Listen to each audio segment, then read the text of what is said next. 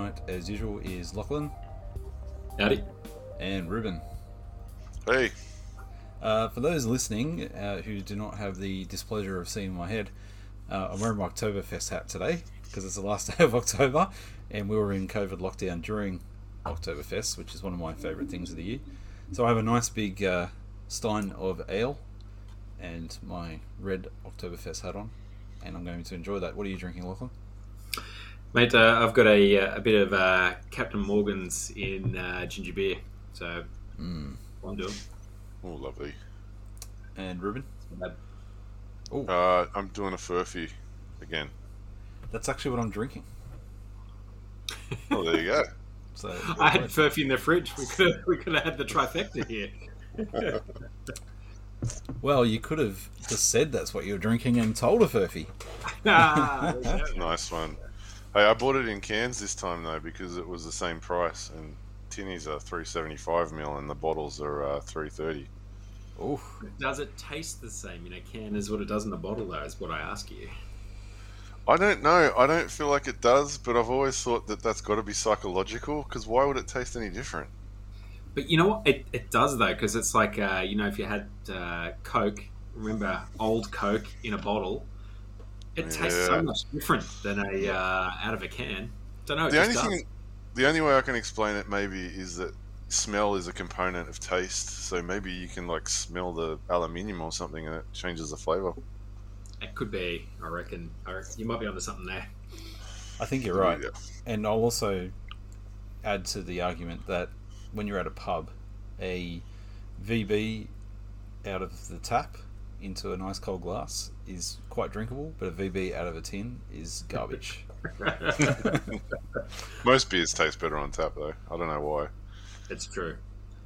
Speaking of which, I had my first tap beer in months last week, which I uh, sent you a little snippet of just to rub it in a little. But uh,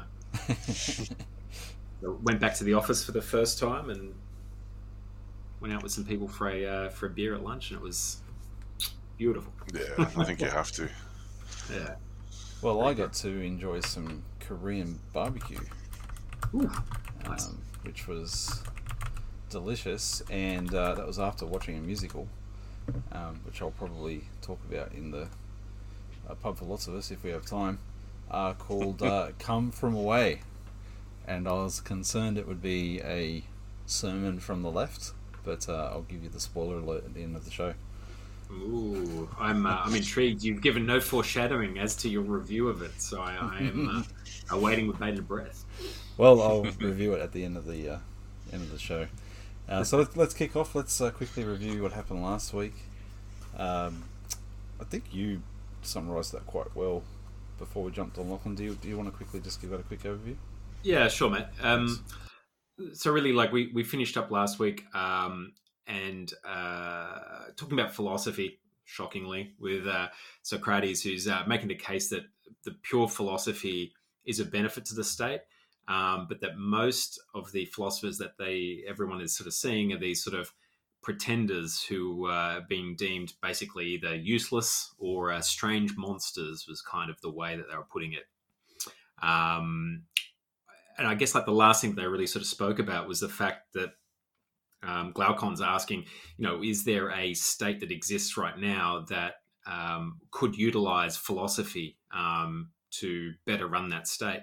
And uh, they basically sort of said, no, there's no current state that would, you know, we could sort of step into this. So they ask again, you know, so is this the case where um, this ideal state that we're coming up with is that the state where philosophy can uh, can rule and and make a difference?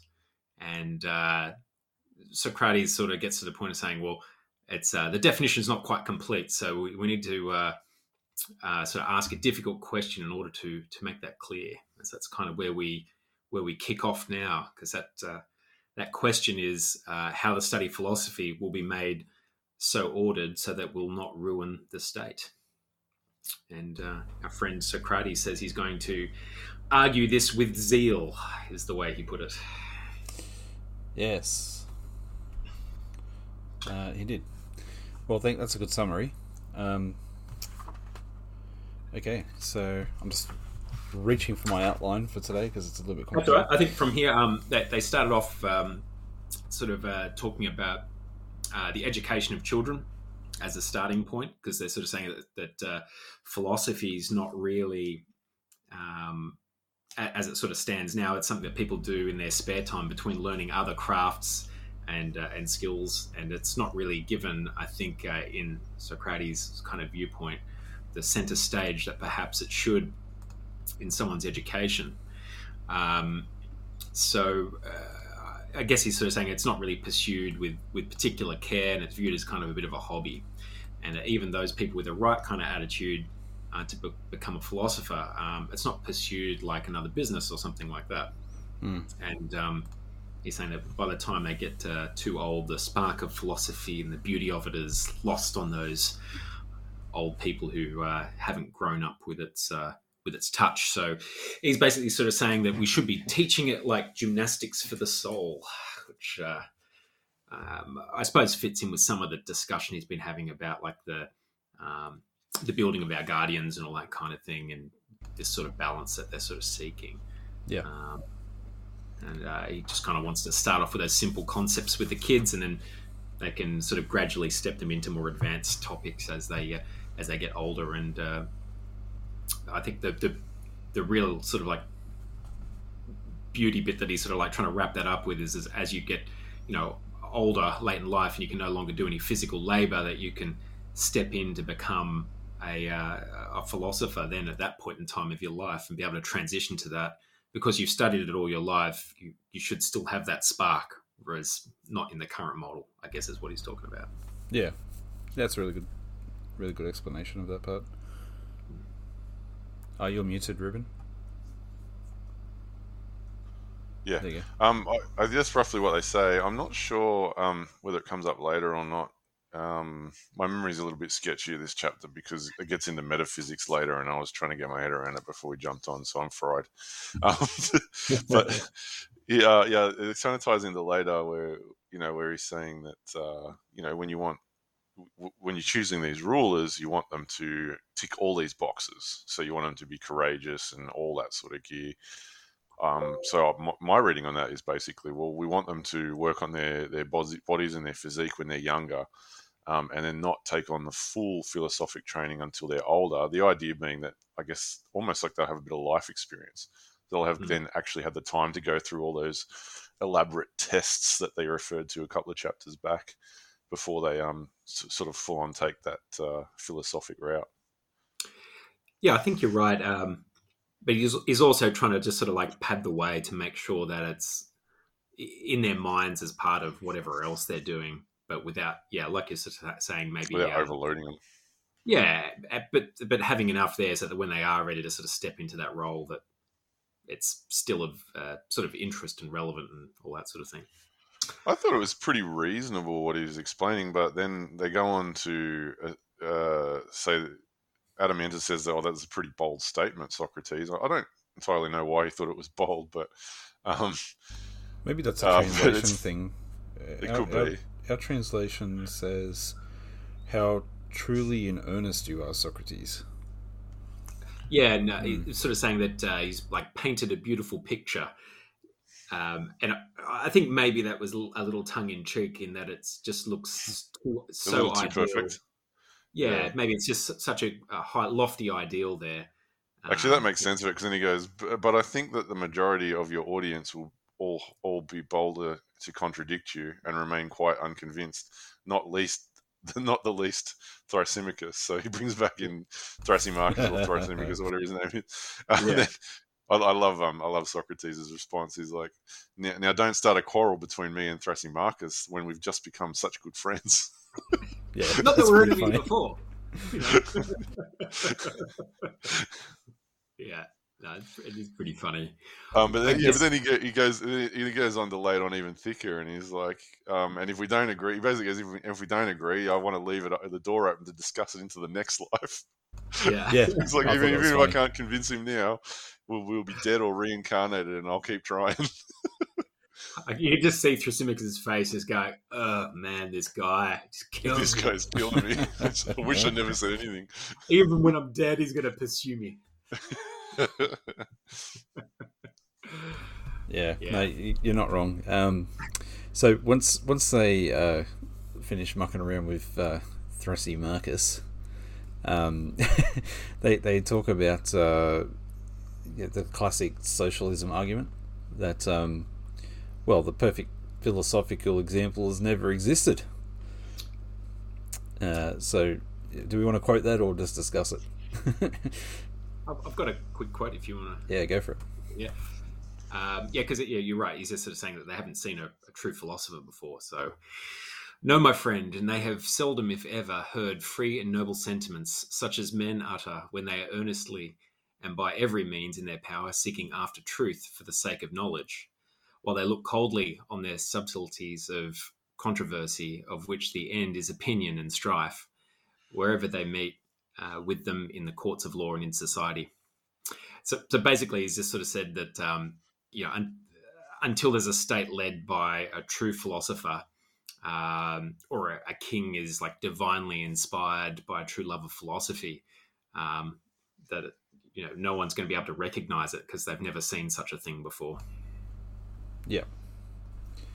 Do you think that's a dig at the current rulers, or is he just earnestly saying this is a new model that's not really been a thing before? No, I think he's constantly digging at the current rules, man. It's kind of column A, column B. I mean, it's I, I think he's frustrated with the the esteem with which the philosophers are held with, right?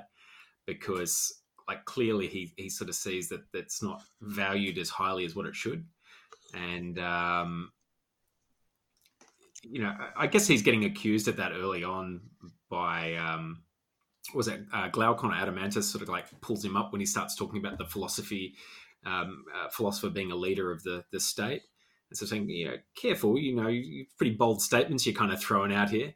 Um, and look, I don't know. I mean, he, he's certainly got some bias, but um, you know, I, I don't know. At the same time, I think he is being somewhat earnest. He is biased though, but I think he he, mean, he means it well though. If you know what I mean. yeah. Yeah, I think so. He he thinks he's speaking from a place of truth there. Yeah, yeah. Um, so then they start talking about like the people and uh, you know whether they would accept such a leader sort of coming into it because there's obviously not something that's ever been done before, right? So I think they start talking about this is that whole thing about is it even possible? Mm. Um, Yeah, I'm happy to read a quote about that. go for it. Yeah, so um, uh, I'll I'll just start from here, and if I should have started earlier, you guys can add to it afterwards. uh, and this was what we foresaw, and this was the reason why truth forced us to admit, not without fear and hesitation, that neither cities nor states nor individuals will ever attain perfection until the small class of philosophers whom we termed useless but not corrupt are providentially compelled, whether they will or not, to take charge of the state, uh, care of the state and until a like necessity be laid on the state to obey them, or until kings, or if not kings, the sons of kings or princes, are divinely inspired with a true love of true philosophy. That either or both these alternatives are impossible, I see no reason to affirm. If they were so, we might indeed be justly ridiculed as dreamers and visionaries. Am I not right? So he's saying it, it's, uh, whilst we haven't seen it, it's in theory plausible that it can happen. Yeah, uh, and I think um, they they basically sort of start talking about the way that they've discussed it and how reasonable it sounds, and it's just like, well, it, actually sounds reasonable when we start talking it through. So, is it a matter of just trying to open people's eyes to the the concept of it? Because whilst it sounds unfamiliar, when you start talking about it, it actually makes some sense from their viewpoint. Yeah. So what do you what do you think, Timmy? Though you you referred to it as the socialism argument, referring to the fact that uh, sometimes when you bring up the negative aspects of socialism, people just sort of say, "Well, it hasn't been done right yet." So, what are you what, what are your thoughts on on this explanation? Mm, well, I, it is a bit easy to say, "Well, it hasn't been done right yet," um, but I don't. know. Although I suppose in this circumstance, they're not saying it hasn't been done right yet. They're just saying they're saying the only reason people don't like the idea is because they haven't seen it yet. And it's like, well, that's Kind Yeah, of. you'd have to I- see it. But Yeah, I wouldn't say that um, we have not seen it at a level. Um, so it, I will say this: the, the argument for socialism is it hasn't been done right yet. Uh, the, the argument for the philosophy king is it was done right once, um, but not to perfection. Uh, which would be Marcus Aurelius. That, that like I oh, think you're if- talking now, not back then. Yeah, not, not at the time they're saying this. But yeah, so I'd say point. I'd say that this idea has some merit because it was applied at some level, somewhat successfully. I can't say the same for socialism. Yeah, look, I, I think you know the way that they're talking about it. Um, I, I can understand their sort of argument. the thing is, like this, this whole thing is really a thought experiment, and it's not Yeah. really about implementing. Well, sorry, I, I, I suppose it's about planting a seed. Is, is really what it's about, um, and having people think differently, and that's the o- object of a thought experiment, right? Um, Yeah. And I, I liked. I I kind of reconciled it with myself. I, I liked the idea of it being painted as an ideal that you would aim at, knowing that you're not going to hit it. Which I think they they kind of still in that realm. But at this point, Socrates is pretty confident that like it could work in reality. I, am not really on board with that. I don't think what he's describing could work on reality, but I don't think that in reality, I don't think that disqualifies it as a um, an ideal to aim at, though. So I prefer leaving it in that category. I don't like this idea of them sort of saying, um, "Yeah, yeah, but it could work. It could work." I, I, I'm not convinced that it could. I, the the way they've described it there, I I don't think it sounds practical or useful. In a little bit, they talk a bit further about the fact that in the ideal state that they're talking about, um, you know, wrapping it up with a uh, in the role of a guardian who's got that balance. That's actually someone who's different to kind of what this sounds like, if you know what I mean. Oh, you think so? Well, only because they're being a warrior, right? And they talk about the unusual, you know, balance in trying to find someone who's, you know, Yeah, strong and strategic, but is also, you know, a philosopher. Um, and that's a pretty like rare find. and they say that, guess- don't they? Yeah, I- I think what they're trying to sort of say is that you know we, you know, if we want to try and find these people, we need to set them up for a bit more success, I suppose, in the way that we structure our society to encourage people to to have more sort of development and focus on philosophy. Because at the moment, no one really gives a damn about it, and Yeah. you're not going to find those people who could be those real diamonds in the rough because there's no opportunity for them to kind of realize that. It's like I, I guess I, that's the way I could kind of cop it. Um, and uh, you know that hypothetical of having the the warrior philosopher who's you know gained all this experience through both sort of sides of, of things in their career and um, getting into their sort of wizened years and being able to I don't know look at those things probably would make a lot of sense.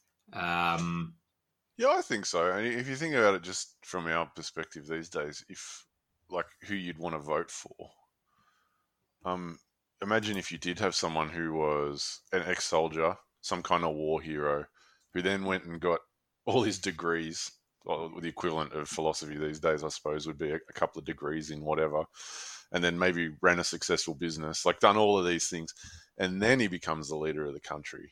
Like I, I you can kind of see how that would be the kind of person you'd want to follow. Hmm. Not not just a career politician or not just a businessman, but somebody who's done it all. Yeah, that's a good I mean, point. uh, I think there's something something to be said for that well-rounded experience, right? Yeah, and once again, that would be like you say, a diamond in the rough, like that. Almost, you know, it's a unicorn. Yeah, they also give examples of bad philosophy straight after that too. So not just people that weren't able to do it, but then people who get into it too soon. Or what was the phrase they used? It was a funny phrase. Um,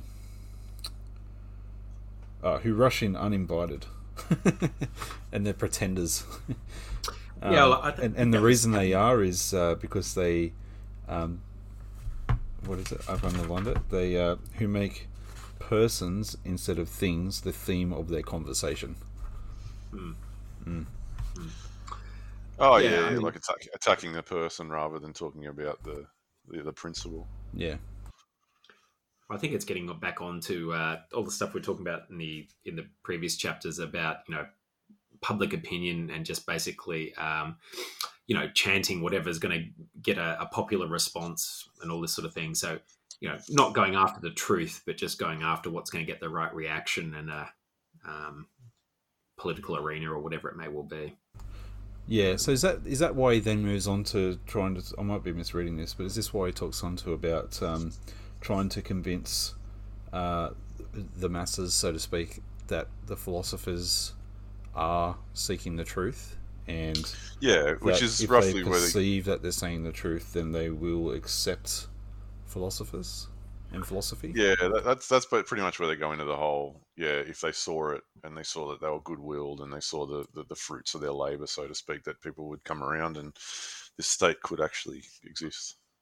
Yeah, there's a, a quote around that. Um, uh, For he, Adeimantus, whose mind is fixed upon true being, has surely no time to look down upon the affairs of earth or to be filled with malice and envy, contending against men. His eye is ever directed towards things fixed and immutable, which he sees neither injuring nor injured by one another, but all in order moving according to reason. These he imitates, and to these he will, as far as he can conform himself. Can a man help imitating that which he holds reverential converse? Impossible. I actually read the completely wrong one. Uh, I was about to say I had that bit highlighted too. I still like it. That's not. Whoops. It's not a Uh, waste. just All right, rewind. uh, I'll rewind. Back it up. Sorry, it's only, it's only a short one. Uh, who can be at uh, enmity with one who loves them? Uh, who that is himself gentle and free from envy will be jealous of one in whom there is no jealousy. Nay, let me answer for you that in a few this harsh temper may be found, but not in the majority of mankind. So I, I think that's what he was just sort of saying about people's opinions. How, how can you be upset with somebody who you can see is just earnestly trying to work for the benefit of everyone else?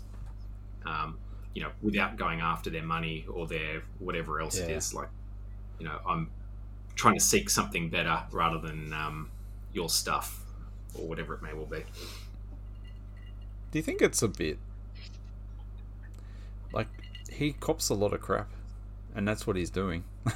so does he? Is he saying here that he cops crap because people don't understand he's pursuing truth? I, I think you're probably right because I suspect he's a very unique individual um, compared to maybe a lot of the other philosophers at the time. Because, and I know we've spoken about this before, but I mean, eh, he is the one who sort of like walks away from the the trappings. I mean, because I, I guess like you put it this way, right? If he was just going to go around and and tour and do these sort of chats and stuff for people, he could probably be a pretty wealthy man if he really was sort of motivated by by wealth um, or Oh, power yeah. or whatever it may well be, right? No doubt. Yeah, hey, um, and he just on pursued that, just on, I don't know, whether did you guys get a chance to uh, have a look at the apology? No. I Which not. is, uh, Uh, it's another, it doesn't matter if you didn't, but just No. on that very, very same subject, Hmm. in his speech, because he gives a speech before, um, before they kill him. Like it's basically Oh, I- a court I case. did hear some of it. Yeah, yeah. Sorry, go. Yeah, and yes, and he gives he gives a speech in his own defense, so it's called the apology. It's one of Hmm. it's one of the Platonic dialogues or whatever. But yeah, there's a part where he, in that he explicitly basically says what you're just talking about. He goes, "I could have gone into politics," but he basically says, "But I didn't because if I had have, you would have killed me a long time ago." so he's like, so rather than rather than put my head on the chopping block, and he, he roughly says what he says back in that chapter before, where he says, Hmm. Rather than put my head on the, the chopping block and don't benefit anyone, he said, I chose to speak to individuals and pass on knowledge and let them decide what to do with it. Yeah, and, and I think the thing is too, like he puts himself out there as being a very plain speaking and uh, simple kind of guy. I'm I'm just a, a man in this universe trying to make my way, as I think the Yeah. uh, infamous I- words of uh, Jango Fett may well have been. But That uh, that just haven't, reminded me um, of that song. I'm a dude playing a dude disguised as another dude.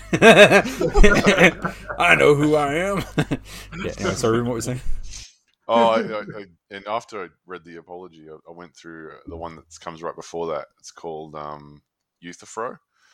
And what that is, is he basically stops in the corridor before he goes and gives his speech. Um, that you know, his, his head's on the chopping block and he goes his speech. All on the, in the corridor on the way in, he has a chat to this bloke called Euthyphro. And they have an, and there's like this whole other dialogue where he's kind of not arguing with the bloke, but doing that typical thing of, well, I don't know what it is. You tell me what it is. And then when they tell him what it is, he just picks it apart. Um, and that one's classic. It's really short. And by the end of it, this Euthyphro, Euthyphro broke bloke just like walks off. he just go, he just, he's just like, he's like, nah, I'm out. He just walks off. Wow. Like, he just cracks his shit and walks off. It's so funny. so you can just like, it's it's it's hilarious because he's like, he's set up in this court case. You know, they, they're talking about exile or execution, and he still stops to piss this guy off in the foyer on the way into the courtroom. Yeah, oh, get that, uh, that feeling. He, he, would be that guy at the barbecue that you just like sitting and having a beer, and the guy's starting to walk over towards you. Go, ah, oh, damn man. Again. He'd always be the guy getting guy. skull dragged out of the uh, pubs and nightclubs for starting trouble. Yeah. but in fairness to him, I, I, I think um, you know he has um, dedicated himself to this life, and yeah right or wrong, I think he's tried to do it as right as he can in the pursuit of what he thinks is is right and just and all that sort of thing. Yeah, he practices what he preaches. Yeah, it doesn't mean he's right, but it, but he's certainly you know putting his um, money where his mouth is, so to speak. So, what did you guys think of it once he goes into? All right, so we are pursuing the truth essentially. Um, so he gives this analogy around um, they will begin by taking the state and the manners of men, from which, as from a tablet, they will rub out the picture and leave a clean surface. This is no easy task, but whether easy or not, herein will lie the difference between them and every other legislator. They have nothing to do either with individual state and will inscribe no laws until they have either found or themselves made a clean surface. It's like, yeah, okay. Um, but then he's like, when they're filling in the work, as I conceive, they will often turn their eyes upwards and downwards I mean that they'll first look at absolute justice and beauty and temperance, and again at the human copy, and will mingle and temper the various elements of life into the image of a man, and thus they will conceive according to that other image, which, when existing among men, Homer calls the form and likeness of God. What did you guys think of that? Do you, do you recall that part? Well, yeah. Um, I mean, the start's pretty clear. He's just sort of saying that you know they should wipe whatever constitution is there and rather than trying to sort of bastardize it by chopping and changing bits just to toss the whole thing out and start fresh. Um, which is definitely what socrates is sort of like talking about with this state saying you need to you know not keep adopting things and to, to start over again.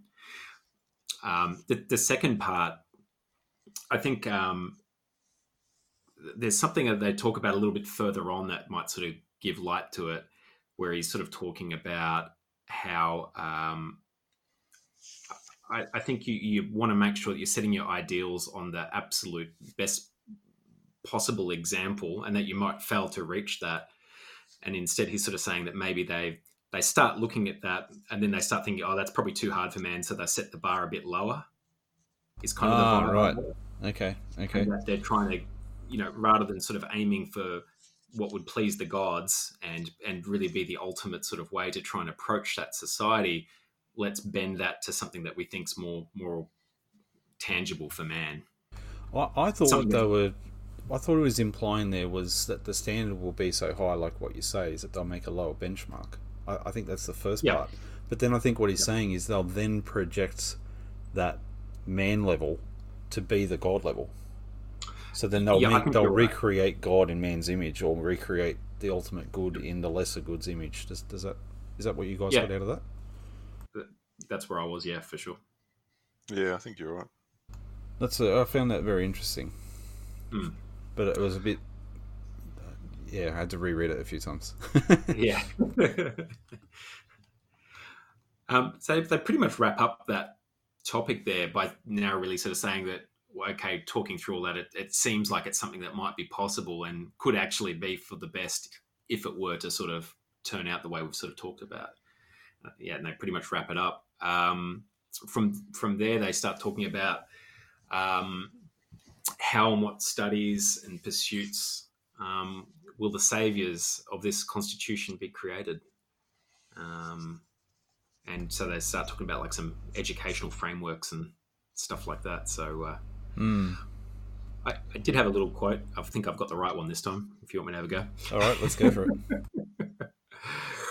Uh, we're saying, as you will remember, that they will be lovers of their country, tried by the test of pleasures and pain, and neither in hardships nor in dangers, nor at any other critical moment were to lose their patriotism.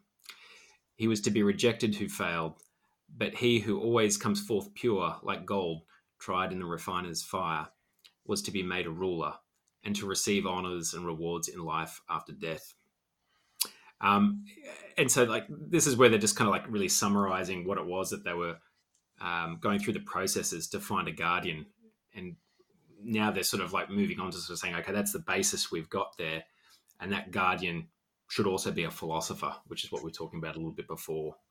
Um, so this is where they start sort of talking about how difficult it's going to be to try and find this person who's who's wrapped up with the soul, um, the philosopher's soul, sort of in there along with the uh, the warrior. Yeah. Um,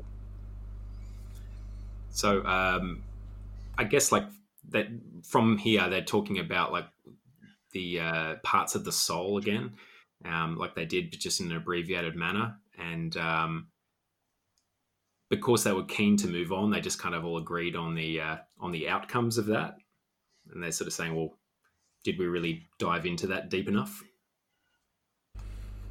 Yeah. Um, they do move on. Um, I'm not sure what to make of that. Have you got anything to add there, Ruben? Nah, not really. I, I- I think they kind of just come to consensus that what Socrates is banging on about is they, they kind of just essentially say they're satisfied. Yeah, righto. This bloke, he's going to be the leader. He's going to be hard to find. He's going to be rare, but we want him to be a philosopher and want him to tick all these boxes. Yeah, correct. Okay, so let's move on to the next thing. Hmm. Uh, so so there- this next next section, are we, are we talking about the good being the ultimate object of knowledge or something? Is that is that what we're moving on to? I think that's pretty much next. Yeah. The knowledge of the good. That reminds me of Yeah. um, Morpheus um, when he's first showing Neo when he's waking up. He's like, "Welcome." Uh, what, what's the era? To, to the desert of the real. I was like that. It's like the knowledge of the good. Good. Well, it's pretty funny when they, he lays this one out because it wasn't what you kind of thought he was really going to get onto. Because uh, he's talking about how this is going to be a, a knowledge higher than justice and higher than the other virtues, and um, you know, immediately you got Glaucon on the edge of his seat. Tell us, Socrates. You know, He's like, What he's is like, what do you it? You mean? know, There's another one. yeah. He's like, what- yeah, what is the higher than knowledge of the justice law? and Absolutely. and then uh, it just kind of falls a little bit flat. He's like, oh, well, it's something you really already know. It's the knowledge of good or goodness. You're kind of already aware of this, aren't you, Glaucon? Right? You know? yeah, it was kind of funny. He's, he's like, we've already talked about it like several times. Yeah. totally puts his mate down. But, He's doing a uh, Shyamalan. It's like it was there all along. He wasn't alive. Yeah. yeah. I see dumb Um, people. yeah. Yeah. Yeah, Yeah. So really just talk about like um, that good is misunderstood and that people don't really know what good means. Yeah, he, he posits to to he he basically says a lot of people agree that the good is the highest virtue. Um, but then he says there's two. But then when you ask him, you know what? Okay, it's the highest thing. Fair enough. What is the good? And he said there's two there's two classes essentially that people subscribe to. One is that the good is pleasure, and the other one is that the good is knowledge. And then he very quickly and handily knocks those two down. Um, basically, with with pleasure, he says, well, it can't. The, the good can't. The ultimate virtue can't be pleasure because there are pleasures which are bad. You can or Hmm. or alternatively, you can take pleasure in something that's that's evil. Therefore, it, that can't be the ultimate one. So he throws that out, and he says, um, and he says those that say that uh, the, the, the highest good is knowledge. When you ask them, what does what does uh, what is the good what is knowledge then they say well knowledge is the good and the good is the knowledge which is essentially circular and they both they, they kind of laugh that off and go well that, that's absurd like that's not yeah. a definition yeah. um so it's, so they, are in this position where they're like where, where socrates is saying well you know this is the good is the highest thing this is what people say it is and then um, and then glaucon i think it's glaucon says okay well don't stop beating around the bush once again socrates just tell us what it is and he's like well I kind of don't really know what it is, um, and um, and I can't really be sure. And I don't want you to hold me accountable if I'm wrong. Like he gets real sheepish again, um, typically. And then and Glaucon's like, "Well, we won't hold it against you. Just tell us, you know, tell us. We're, we're sick about hearing other people's opinions. We've got you here. We want to hear your opinion." Um, we, that's kind of roughly brings to the point where uh, where Socrates um, starts to explain uh, what the good is, and lo and behold, he goes to another analogy. He loves the old analogy, but he doesn't even say you explain the good. He's like, "I'll explain the child of the good." Yeah, that's right. Yeah, yeah. He's like, I can't actually tell you what it is, but I can tell you something close to it. Yeah, the, yeah, the, the, progeny of the good. Yeah. I, I, have to just before I've got to give you Glaucon's burn on Socrates just because I know Rubes. I can't believe you didn't nice. call it out because it's it's always funny because yeah, yeah. uh, where he's sort of saying that um, more or less like uh, uh, this is Socrates. I, I said, I knew all along that a fastidious gentleman like you would not be contented with the thoughts of other people about these matters. Yeah, True, Socrates. but I must say that one who, like you, has passed a lifetime of study in philosophy should not be always repeating the opinions of others and never telling his own. Which they've called him out on that about three times already yeah, yeah, it's a cracker. but I thought it was kind of funny, um, or somewhat ironic that Glaucon's so desperate that he's asking for an opinion from Socrates after they just go on saying that there's no knowledge in an opinion. So why do you want an opinion for? It's not the truth, you know? Like... yeah. Yeah, um, Socrates does kind of say, he sort of, I don't know, it feels a bit cheap, but he's kind of like, we, we don't have scope within this argument for me to go into what the good is. I could I could explain it to you, but it'll take too long, kind of thing. Um, yeah. So I don't, I don't know, but I, I, mean, think I mean, sort of said be... something like, I, I, can only give you like a part truth." So yeah. we can't give you the whole. So if we if we're gonna get the whole, you know, that's a that's a whole big deal, right? So uh, let let's yeah, just. Uh... let's keep it simple, stupid. Is what he's saying. Let's keep it simple. Yeah, yeah absolutely. Yeah, so you're right. He uh, offers to uh, define the, the nature of good as a child as down payment, is the way that he put it. We'll we'll get to the, the the goodness in its whole, but let's just use this as the as the down payment on my investment, and I'll pay you back. Mm. Yeah. Well, I can read so, a little um, bit here. Can we start talking about sight and light? Who wants to talk about this? Because uh, I must admit, I'm a bit all over the place on the on these sight. Topics. The sight and light analogy the mm. simile of the sun, my book labels yeah. it. Yep. Simile of the sun. That sounds nice. I was when I thought of these spheres things, it made me think of that's, Destiny that's later, One. Though. Yeah, but I made it. It made me think of Destiny One, because um, they've got the Symphony of the Spheres was the album yeah. that came out on vinyl, and I have that. Oh, nice. And I was like, ooh, that's a that's but, a cool but, image. But for anyone who's still listening, um, the, um, the um, the simile of the sun is somewhat complex, but it's got nothing on the, the, the symphony of the spheres that uh, Tim was yeah, talking about, yeah, which comes yeah. afterwards. So I'm, I'm going to have a go at explaining the sun, and you can laugh at my stupidity. so I think what Socrates is saying is the sun shines light on things, so you can see it, but it does not make sight itself.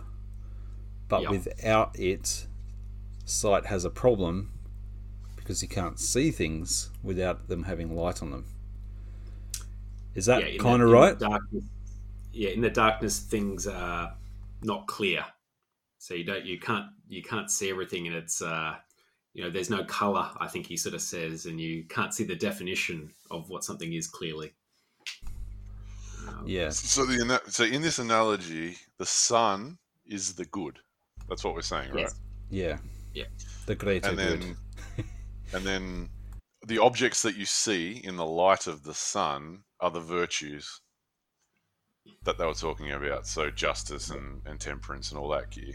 Following. So he's saying you need the good to see those virtues. Is that roughly what he's saying? Yes. Yeah, I, I think you're right. Yeah. But that they're not Um, but that the good isn't the virtue itself.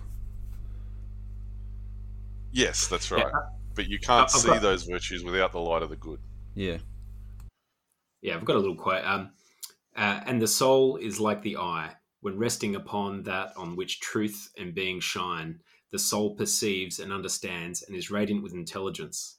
But when turned towards the twilight of becoming and perishing, then she has opinion only and goes blinking about and is first of one opinion and then of another and seems to have no intelligence. Yep. So he starts off with this is as he's trying to get a bit more specific um, to, to make it clear because Glaucon's not quite following either. Um, so this is as Well- he's starting to get into the detail. I, this could be totally wrong for anyone that's listening, but this is the way that I think it works. I think if you had to rationalize it, you've got these ideas of things like um, virtue or temperance or courage. Now, if those things themselves are not good, then they cease to be virtues. So, unless you can perceive things like um, courage or, or, or temperance or whatever, unless you can perceive them in the light of the as being good, you, you, you then you can't actually understand them fully. That's the way I, I kind of understand it. It's sort of like uh, what would be an example? An example would be, um, say, courage. Um, you could probably be courageous and do the wrong thing. Hmm. So let's say you could be really, you could courageously rob a bank. That would take courage. But if you, so, but that would be like taking that virtue and using it for evil. For, for, for- so unless you can, unless you have good, this higher order virtue that shines light on courage to show what courage ought to be, then you can't really understand what courage is. Th- That's a Um, really good explanation. I like that. that might be way off, but the, the, what got me onto thinking that was because um, I've heard other intellectually type peoples smarter than us, like Hoyps, um, so that there's a debate about around courage. Um, so, yeah, you can use courage for bad or good, but it's still courage. So, is it is it courage if you use it to do the wrong thing, or is it only courage if you use it to do the right thing? And apparently, mm. there's a bit of a debate as to which you know which side of the fence you fall on. For me, looking at this, this the, the way that Socrates Socrates approaches it would be to say that well, no, it's not because unless you're using courage to do something that's good, unless you look at it within the light of the good, then you don't fully understand it. And if you don't fully understand it, then you, you're not really doing it, kind of thing. That's the way I see it, anyway. Well, because I guess he's still got the he's still got the lens of justice on there in, in in what he's trying to sort of steer towards as well. So I guess you know you've got to understand that what is good in order to understand justice, right? Yeah, and I guess the other thing too is if you think about it practically, does anyone does anyone do anything willingly or accept anything willingly if it's not good? I mean, they might do something that's not good for them, but at the Mhm. time they're doing it because they think it's good. I'm not sure about that one. I, I don't know whether that's that's probably conflating the terms, but I mean, nobody intent. Do, does anyone intentionally do something that's bad for them? oh, for sure. How so? Well, but it means like by what's what's bad for them. I'm sorry. I'm sorry. I'm getting. I'm getting us into the weeds. No, but this, I mean, yeah, this this is a whole nother show. But the um, the how can I talk about this? This is this is addressed by that um Bishop uh, Barron guy uh, when he debated, well, not debated, but was interviewed by Jordan Peterson, and they had a debate about the nature of good and evil.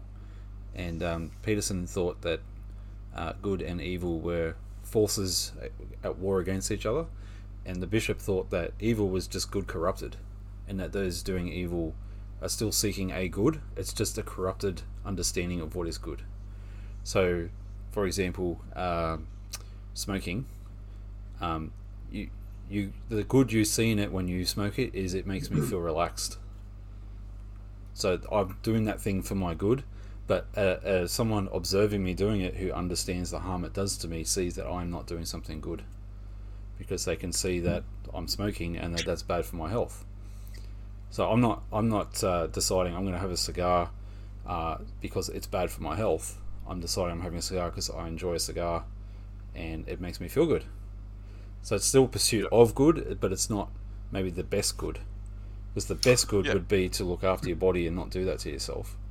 But you Well, replace that good with a corrupt good. Is that That's kind of roughly the sense? way.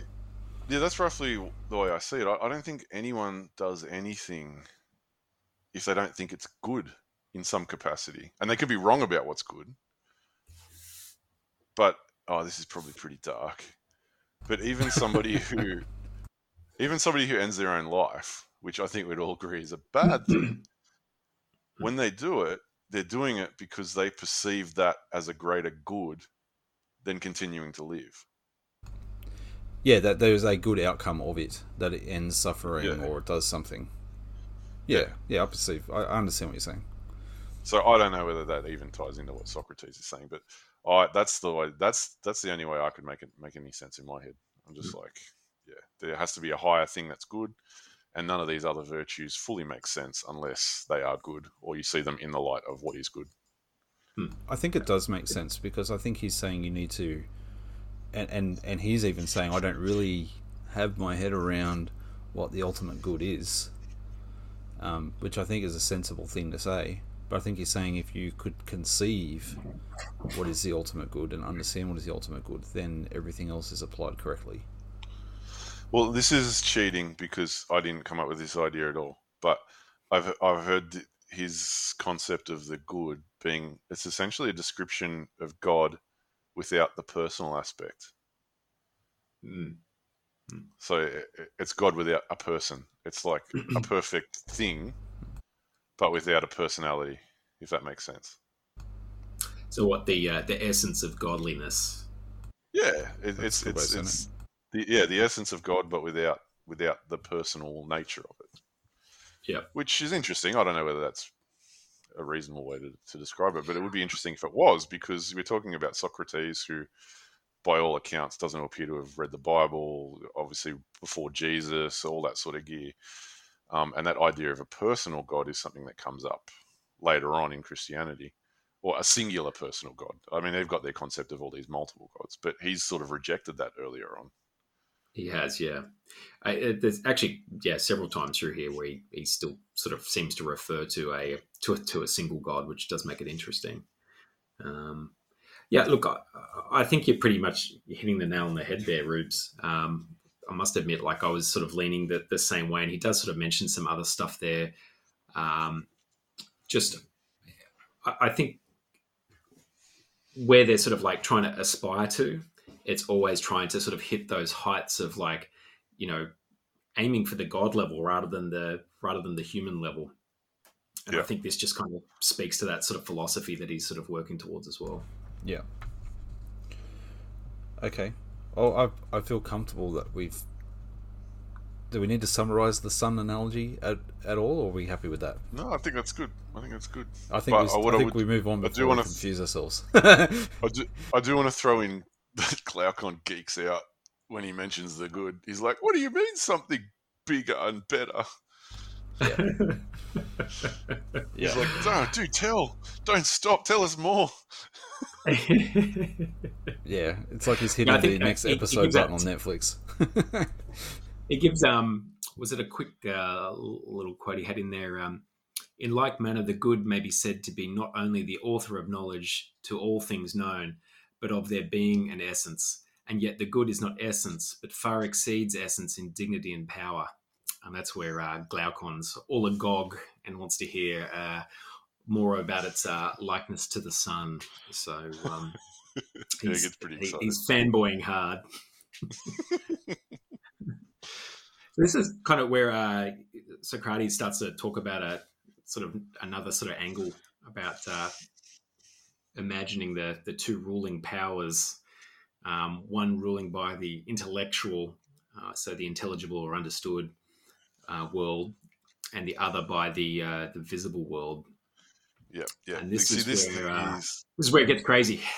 it gets dense. Yeah, like this, and this section is like two pages or something, and it's just like, what? um, so, so Tim, Timmy, um, Timmy, uh, Timmy linked a couple of YouTube videos that were supposed to uh, break it down and make it a bit simpler, um, which helped in some capacity. Hmm. Um, I, I don't even know the best way to, keep it, to to make a run at it, but what what, what he talks from here on is basically, in my what it sounds to me like, is different levels of knowledge and the type of reasoning that you use to attain that knowledge. That's kind of Yeah. what I think it is. That's about as best as I can Okay. explain it. Can I try and explain how I see it in my mind's eye, and then you can tell me how? Yeah, I'm give wrong? us give us your middle aged dumbass. Okay. Um, So, because we're all middle aged dumbasses here, so so I- you know, you guys know I love a spreadsheet, and this Indeed. when I read it, oh, here I, we go. No one said anything about a spreadsheet.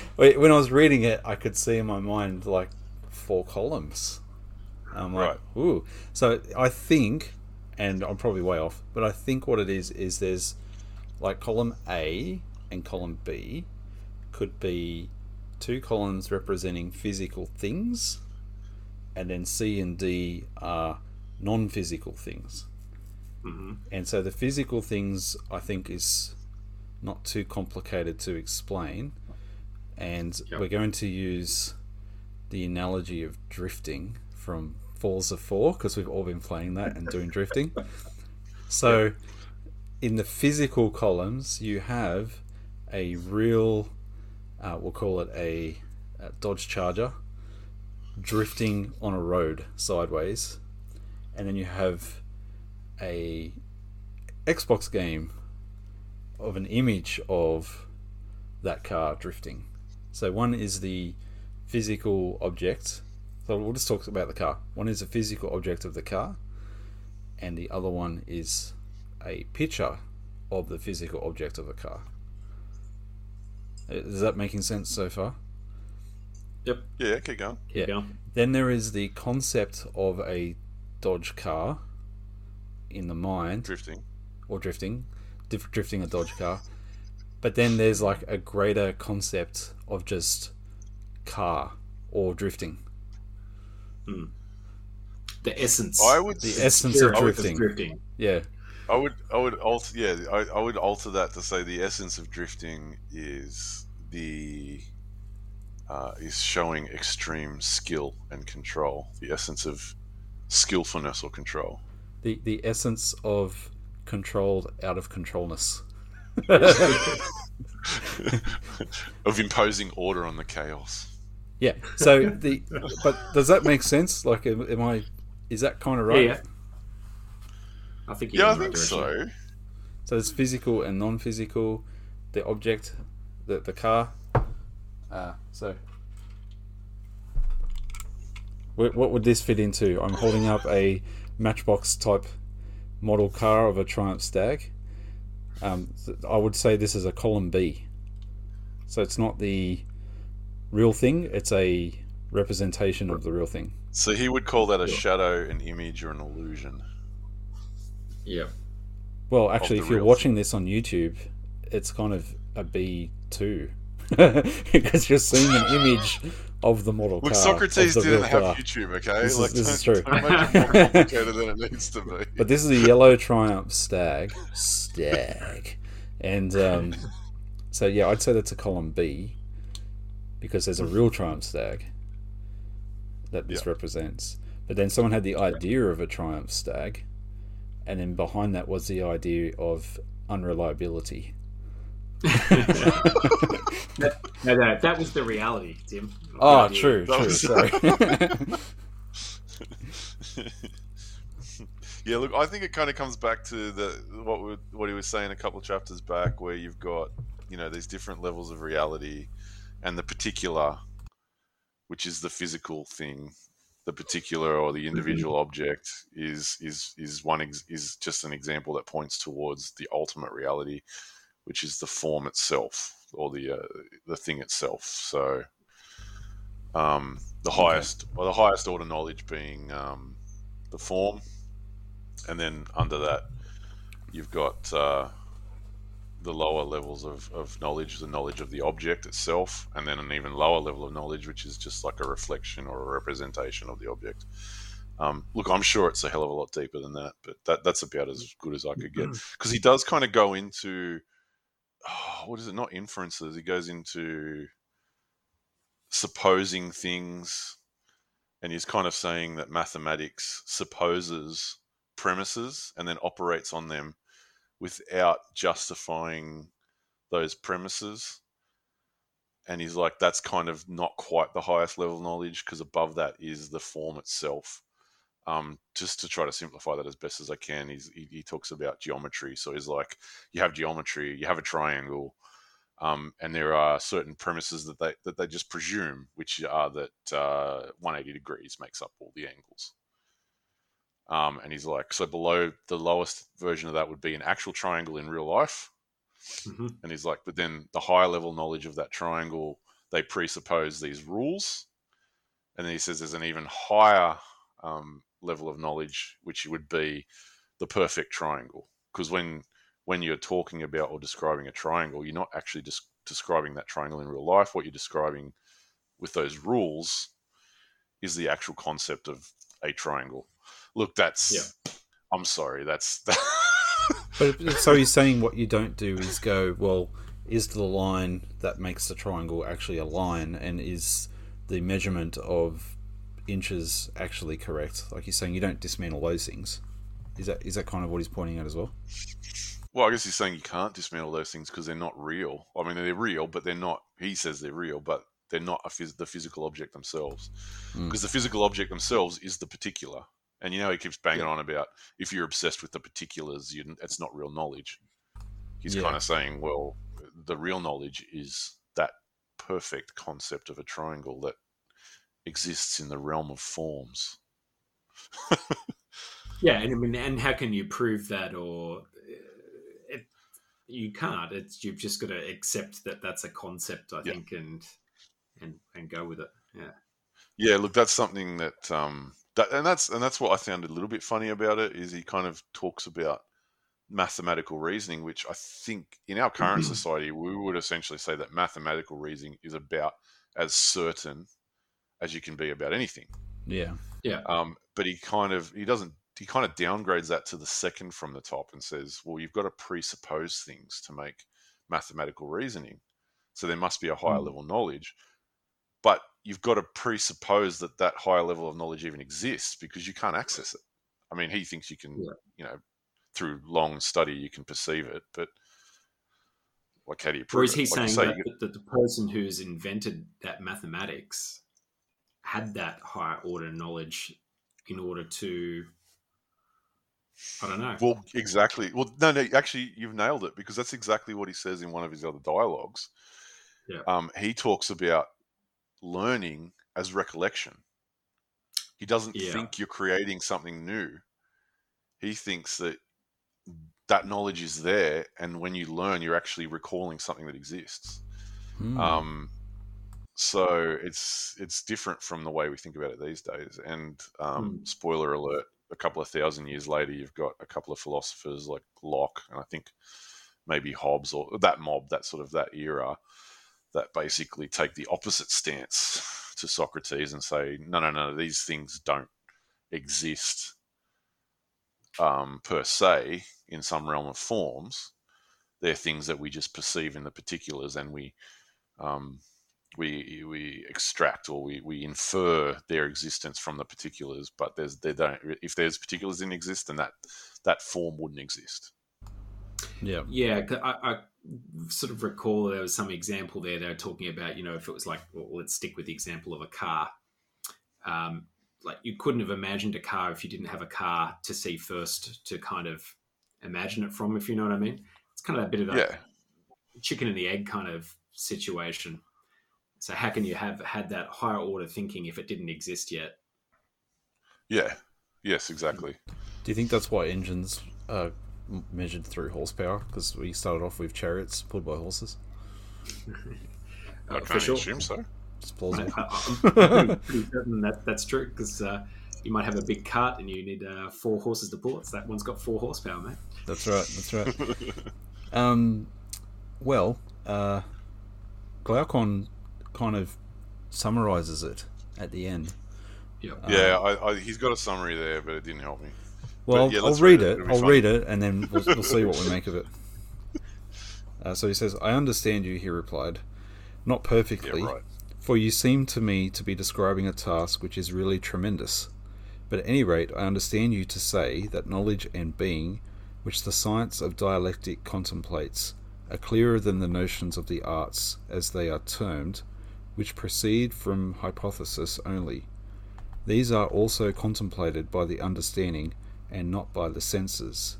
Yet because they start from hypothesis and do not ascend to a principle, those who contemplate them appear to you not to exercise the higher reason upon them, although when a first principle is added to them, they are cognizable by the higher reason. And the habit which is concerned with geometry and the cognate sciences, I suppose that you would term understanding and not reason, as being intermediate between opinion and reason. You have quite conceived my meaning, I said, and now, corresponding to these four divisions, let there be four faculties in the soul reason answering to the highest, understanding to the second, faith or conviction to the third, and perception of shadows to the last. And let there be a scale of them, and let us suppose that the several fa- uh, faculties have clearness in the same degree that their objects have truth. I understand, he replied, and give my assent and accept your arrangement. He doesn't get it. That's complicated. No. Look, um, from what I can tell, though, this is setting up the next book, um, and in the next book is apparently uh, something called Plato's Cave, another analogy, believe it or not. Um, but Shocking. that is that's supposed to be like one of the most famous passages in all of philosophy. So um, I'm hoping that maybe when we hook into that next week, it'll start to make a bit more sense. Yeah, I'll tell you, it makes me nervous because, you know, um, having a look at other podcasts that are around for this book, I've stumbled across quite a few that only deal with the cave. And there's like months worth of conversations about it. And I just saw that and went, what? So I'm pretty sure that whatever we do, it'll be pretty rudimentary. Yeah. We- We're, we're middle aged we men. We've got to taking our just like. Yeah. keep it yeah, simple. we haven't, we haven't got time to muck around. Yeah, leave that for the young. They think they've got their whole lives ahead of them. We're halfway. We're just like, no, we ain't got time for this. exactly, exactly. Well, that was good. Um, I'm looking at my book, right? I know we're only just finished chapter six. I think it's given me false hope because when I look at the thickness of my book, we're like two thirds of the way through. No, no, no. You've got you'd have notes at the end. Don't be like that. You you'd, there'd be like all sorts of notes and stuff right at the end, right? Uh, no. But my point is, we're only 60% through the books, but the thickness of the book looks like we're 70, 75% through. So, You can't judge a book by its thickness, bro. That is mine- very mine- true. Mine looks a little bit more, but this is this is the rest of mine with the appendix minus the appendix. Yeah, okay. Yeah, this is not working. it's not working. I see, I see. So it's, it's roughly the same. It's like less than a third. Yeah, all right, all right. All right. We'll, Yeah. We will see. You are right about not judging books by its thickness. I read all the Twilight books, and that would be like You did what? three inches high. I did. I'm surprised, Tim. Well, I saw this meme the other day, and it's exactly right. If you remove Bella and Shovelface from the story, and I pitch this story. Ready? So a, a sheriff at a small town discovers that there are vampires and wolves in his town, and he goes out with his shotgun to try and take out the bad vampires with the werewolves. That's a mad story. You just remove Bella and Edward from it, and you've got a mad story. It's like suddenly you've got this redneck sheriff vampire hunter. It's freaking sweet. I, I didn't know you did that to yourself. It explains so much. Wow. If you had thanks. told me that before before you got me into this podcast, I probably wouldn't have showed up. Like, I don't know if I can respect you anymore. Wow. wow. Harsh judgment. Wow. Yeah. Well, I wasn't Team Edward, so I'll give you that much. I don't know which side of the teams they're on, mate. That's how far removed I am. oh, dude. Look, as far as if you have to get brownie points with the missus watching a chick flick, it, it isn't the worst ones out there. Just saying. There are worse. If you tell me you've read The Handmaid's Tale as well, I'm just gonna I'm gonna hang up. I have Yeah. not. I have not. Oh, thank goodness. Yeah. No, that's It's not a hard to find good friends these days. Well, speaking of good friends, let's let's journey on down to the pub philosophers. Absolutely.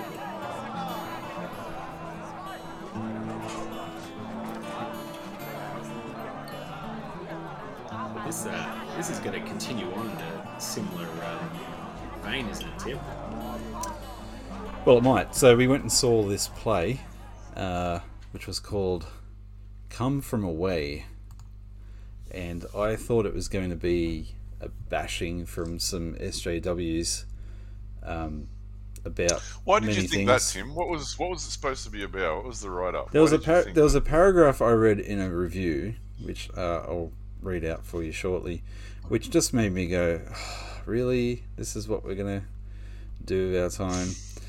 Uh, so, where is it? Here we go. So it says, "The story doesn't shy away from harsher truths. Details such as the gay couple terrified of being out in a small town." Or the African passengers who think that the Salvation Army are soldiers, or passengers brawling in a phone queue generate prickles of realism, and we see in the composite character Ali, an Arabic chef, the beginnings of the Islamophobia that has since become one of the defining stains of the 21st century. So I read this and I thought, oh, this is going to be a bit preachy, isn't it? but, uh, so it's set in a place in Canada um, as 9 11 happens yeah, as as 9/11 happens and the population of the town overnight doubles or triples because they have like 30 something massive planes filled with people diverted to their airport because it used to be the biggest airport in the world back when planes couldn't make it from Europe to America in one trip. They would stop at this island, at this massive airport, and then fill up and keep going. And uh, but once planes got the range, it just became almost completely Absolutely. unused. Um, so when the emergency happened, they just diverted everybody there. So then the town responded by, you know, setting up all of the schools as and halls as uh, accommodation. They closed uh, the hockey ring and turned it into a massive indoor fridge to store all the food and everything in for everybody. Uh, and everybody who was there, um, like the play portrayed that they just fell in love with the town and the people's generosity, and they couldn't believe how nice everybody was. Um, and it was it was actually really different to what I thought it would be based on that review because uh, the, the the gay couple, for example, uh, were welcomed. You know, once once they revealed that they were gay, everyone was like, "Oh yeah, cool. My uncle's gay, and this person's gay." And someone else goes, "Yeah, there must be something in the water." And another guy in the beer, in the pub's like, "That's why I only drink beer." You know, um, and they just they, they were like, "Yeah, whatevs. Who cares?" And um, uh, but I was particularly surprised by the Salvation Army bit because um, uh, they, they they had the uh, African family on a bus traveling at night, and they don't know where they are. They've landed and been stuck in a plane for 28 hours, um, and then everyone gets taken off, you know, with with guards and everything because they're concerned about terror threats, and um, they're, they're getting told to get off the bus and they won't get off, and the guy from the salvos spots the Bible, realizes that the chapters and verses and, and book order would be the same as his Bible. Uh, asks to take the Bible from the lady, turns to a Bible verse in the New Testament which says, uh, "Be anxious about nothing," and then points to it because they can't speak their language. And the people read the Bible verse and then they're like, "Oh, sweet as," and they hop off the bus and trust these people because of that uh, four-word Bible verse. Well, that's and clever. um, yeah, and I was just like, wow. And they and they used the Bible to actually talk to these people. So they would look up verses in the English Bible to try and explain roughly what they're trying to do, and then point to that one in their one, so then they could go, oh, okay, I guess it's time to eat or something like that. So it was really cool. Sacrificed at Herod's temple. What? so um, yeah, it was it was not at all what I thought it would be. It was surprisingly sensible, and it was very generous to the uh, people who had faith in that town, and it was a really nice story actually. So I wouldn't say like go buy tickets and go see it, but if you are gonna see it, you'll probably like it. It was Yeah, good. look, I, I mentioned to you I had another mate of mine who'd gone and seen it with his wife, and uh, yeah, said it was quite good. So I thought you'd be all right. Yeah, I thought you were giving me false hope, but uh, it was all good. And then we had Korean barbecue afterwards, so it was a good day. Ah, there you go. What did you guys get up to? happy. Uh, we've had um, Halloween Fest going on this weekend, so uh, we had uh, all the, uh, the the cousins and uh, my mother-in-law and all that sort of stuff over, and the kids all all dressed up and tore around. So we actually did that yesterday though, uh, which was uh, the Saturday rather than Halloween itself, just because it lined up better with everyone's timetables. So uh, Nice. that was good. I spent the day doing a bit of gardening beforehand, and pretty chilled weekend. Did you dress up as anybody? Like, did you decide to be uh, Thrashy Marcus or something? no, I, I didn't this time around. I should have. I should have, but um, I was a bit slack and didn't do it. But uh, it seems to get bigger every uh, every year. So um, I was saying to uh, Rubes before um, we sort of got online. I think we had probably um, maybe hundred kids come up to the the front door um, this this afternoon, early evening, and all that sort of thing. So Yeah. yeah, We had to be a bit of a thing. we had 50 or so individually wrapped treats and we ran out by like 7 p.m there's heaps around Yep. here too i was really surprised usually every other year it's been you know 30 and you'd have leftovers but um there's just heaps out I mean- today Yeah, I mean, we hadn't really sort of had much of this before because our uh, our old place was in a battle axe, and so people would just never come down. And um, you know, since we've moved, um, yeah, I guess because you're on the street now, so Yeah, people it's see a your lot door. people coming.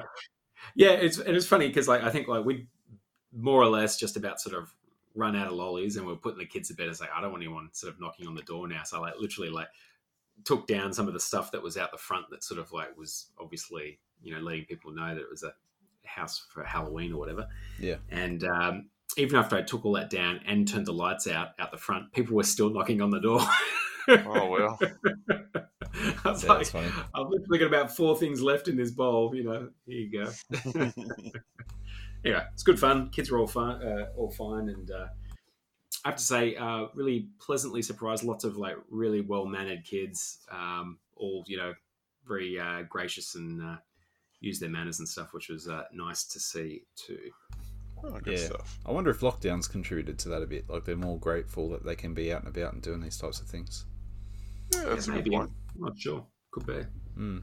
how about you ruben what did you get up to Uh, not not a great deal. What uh, church this morning and uh, then home again. I've I've had that the new car for about two weeks now, so um, I can tell you that I'm not disappointed in the uh, in the purchase. Really, really enjoying it. Awesome. That's good. I, I've seen it in the flesh, and it's a beast. It's very nice, and I sat in it. It's very comfortable. Yeah, yeah, yeah, yeah. So I definitely see the appeal. It's. I, I reckon have it's some. probably as comfortable as your old Statesman. Yeah, probably. Yeah, Mm. I, I did have someone say to me that when they saw the new car, they said that yeah, that car suits you. That's that's kind of that's that's you. I don't know whether it's because it's so big and fat. Um, yeah, um, I took it as a compliment anyway because yeah, I like it. I, I've never had a brand new car. But this is the first time I bought a brand new car in my entire life, so I'm enjoying it.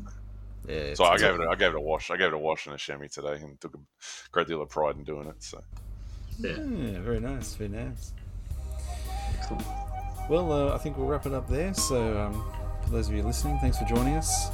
And uh, remember, the Republic wasn't built in a day, and neither are middle aged men. Guys next time. See you later. See ya.